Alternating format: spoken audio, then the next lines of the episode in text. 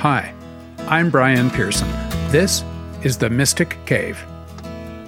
We were born before the wind. Also younger than the sun. And our bonnet boat was one as we sailed into the mystic.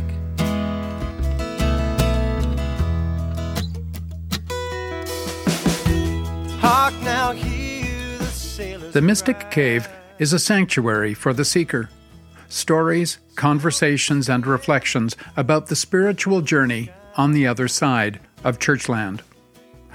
Through the summer months, I'm offering something a little lighter than our usual fare.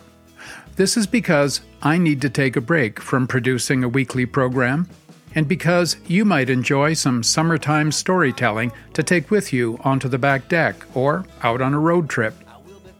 Each week, I'll be reading from How the Light Gets In, a collection of my short stories published by the Anglican Book Center back in 1999. Despite my urge to do some major rewriting, I've tried to leave these stories pretty much as they were, except where I couldn't help myself.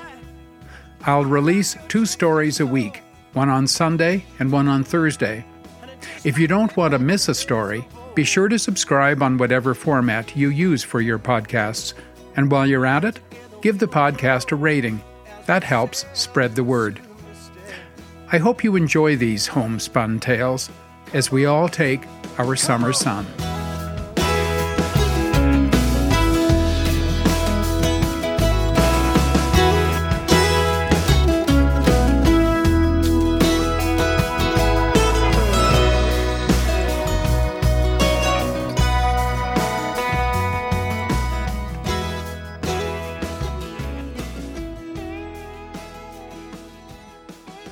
A prayer stool for Paul. Father David has a prayer stool in his study. You have to admire a priest who has a prayer stool in his study. These days, you have to admire a priest who prays, period. It frustrates the popular perception, I know, but apart from Sundays and holidays, most priests don't pray. They get up in the morning, shower, grab a cup of coffee, and then go to the office, just like most of their parishioners. The only difference is that sometimes the office is downstairs rather than downtown. A normal weekday might include promising to pray for a troubled parishioner, or putting the finishing touches on the prayers for an upcoming ecumenical worship service, or leading the evening prayer and meditation group. But it is the exception rather than the rule that priests start their day on their knees, petitioning the good graces of a supreme being without whom, after all, they wouldn't have a job. Father David has a prayer stool in his study, though, and he actually uses it for prayer. This has been his daily practice since his divinity school days. He's someone who likes routine. Living in residence at the university, Every morning began the same way. He would swish down to the dining hall for breakfast in his academic gown, take a coffee to the graduate student lounge for a selective read of the Globe and Mail, and then make his way to the chapel, arriving precisely at 8:25. This was the time the student officiant for a day would usually rush into the sacristy, glance at the instructions left by the chaplain, rummage through the closet for an alb their size, throw it over their head, emerge a few moments later to light the candles, then kneel at the prayer desk, only to discover they'd left their prayer book back in the sacristy. Eventually, they would settle down to lead the dozen or so students and faculty who had gathered for the daily office of Matins. By virtue of his consistency, sitting in the same place day after day, aisle seat, third pew, epistle side, and because he himself was a stickler for liturgical detail, David proved a godsend to the first year students. They were each expected to officiate at the morning service and were graded on their performance by the dean, a small dark man in a black academic gown who sat at the back, actually taking notes. But few had the panache to carry it off. Each day, David would end up leaning forward to answer their whispered last minute questions. You light the epistle candle first, then the gospel candle, he would remind them. The gospel candle is the one on the left. Mid service, when a neophyte officiant became confused and lost his way, David would give a discreet nod, telepathically directing him to sit down now. This was a job for which David had never applied, to which he had never been appointed, and for which he never received any official thanks. His reward, as they say, is great in heaven, meaning simply that almost ten years later, he is still saying the daily office every morning, while most of his classmates break out in a cold sweat just thinking about it. Of course, Father David has the advantage of coming from a family of clergy. His father was a parish priest, his grandfather, a bishop. Every morning of his life, he saw his father dip a piece of dry toast into a cup of black coffee while standing at the kitchen door, then kiss his mother and make his way across the yard to the church for morning prayer. Most mornings, the young David knew, his father prayed alone, though it was announced in the bulletin and on the roadside sign, morning prayer, weekdays at 7:30 a.m., Saturdays at 9 a.m. All welcome. The Saturday adjustment was a concession to people's work lives and to their apparent need to grab a few extra minutes of sleep on the weekends, but the gesture was in vain. Even the altar guild, arriving Saturday mornings to prepare the church for Sunday, would assemble in the kitchen, waiting for David's father, kneeling alone in the church to finish saying his prayers, as they called it, before getting down to their work. The prayer stool was David's own innovation. He had bumped into one almost literally during a divinity class retreat at the Order of the Incarnation, an Anglican monastery in upstate New York.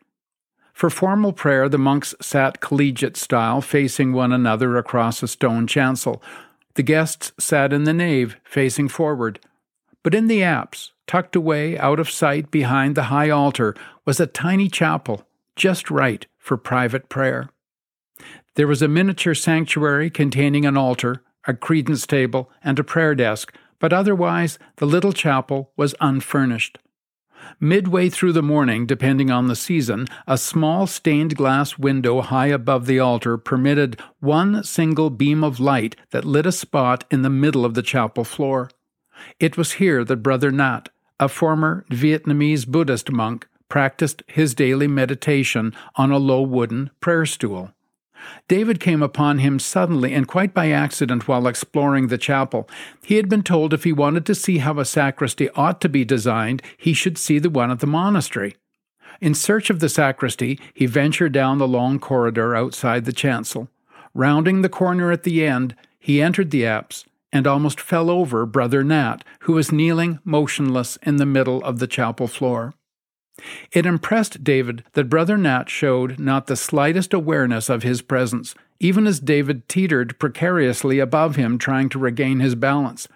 The little monk was clearly beyond earthly disturbance.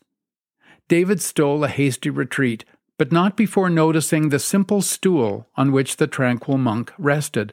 It consisted of three slim boards, one for the seat, the other two for the supports. The seat angled slightly forward, supported the weight of the monk while allowing him to tuck his feet beneath the seat in a low, kneeling posture.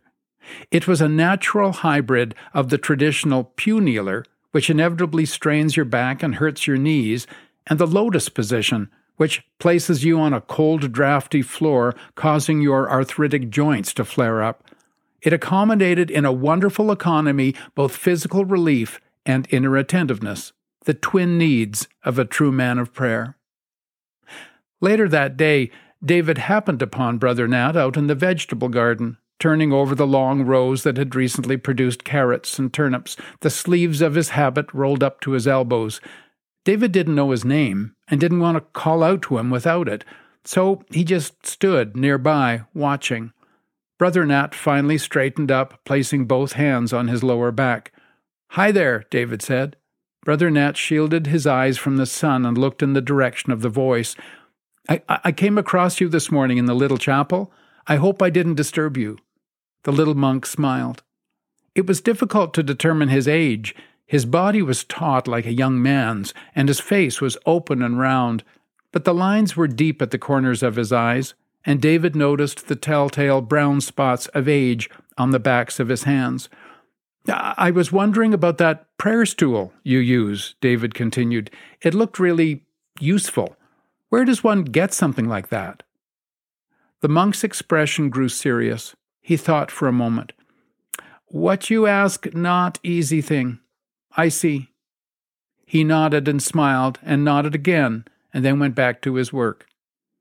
David stood for a moment, uncertain about what had just transpired between them.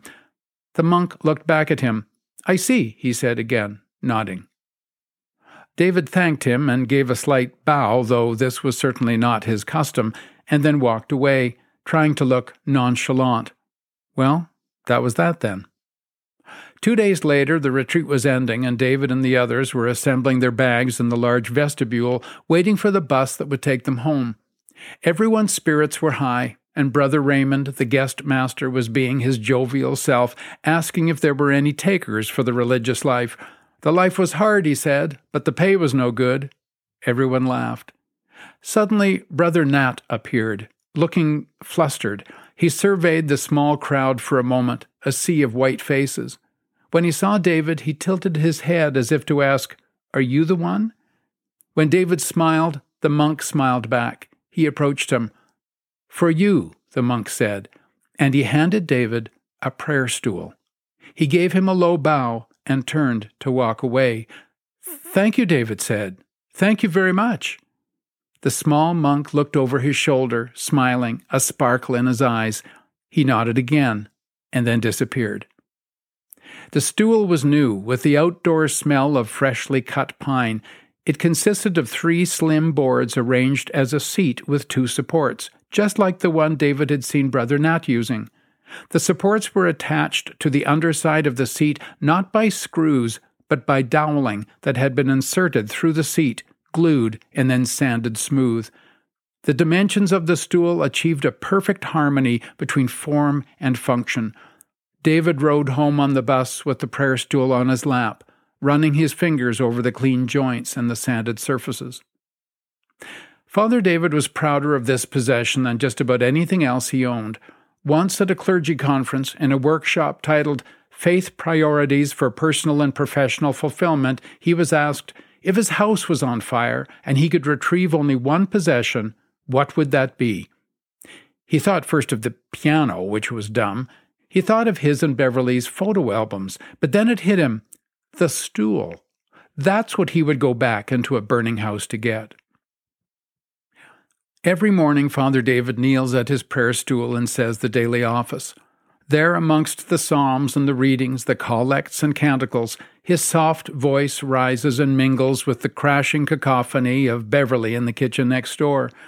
She is the very model of domestic industry, boiling the kettle, slicing the fruit, turning the bacon as it sizzles in the pan, giving the toaster lever that firm double click that makes it take hold, all in the inimitable way she does everything with zest, with the clashing of dishes and the slamming of cupboard doors, with the radio announcer droning away unheeded, and Beverly herself humming a merry tune.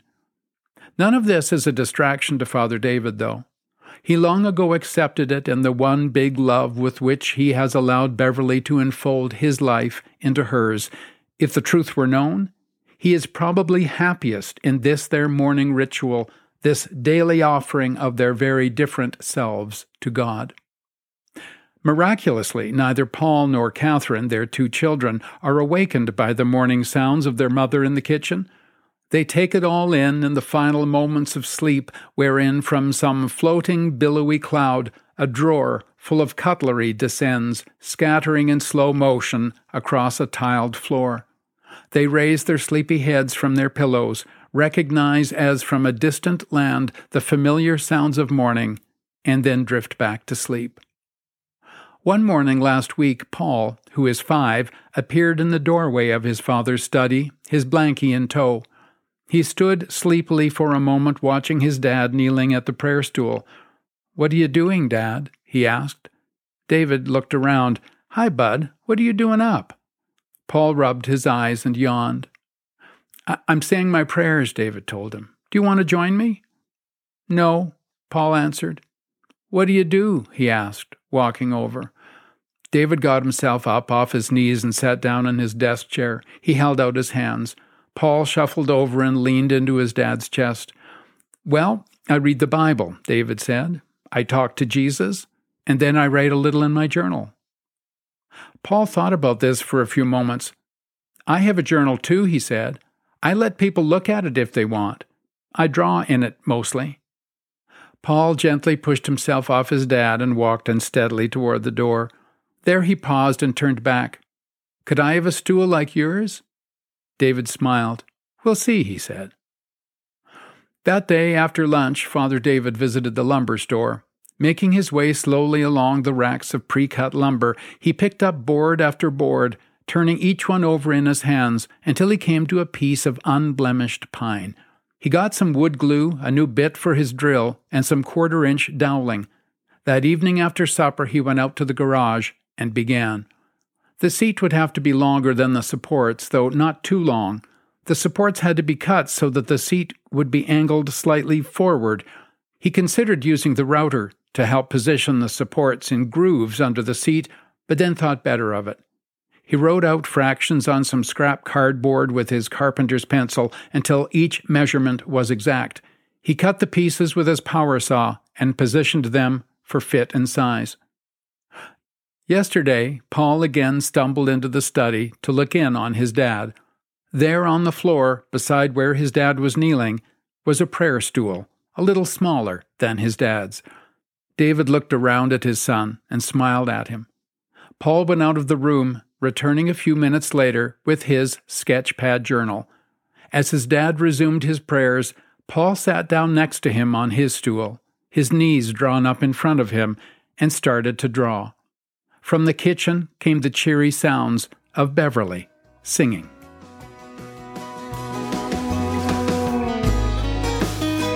And when that foghorn blows, I will be coming home. And when that foghorn blows, I want to hear.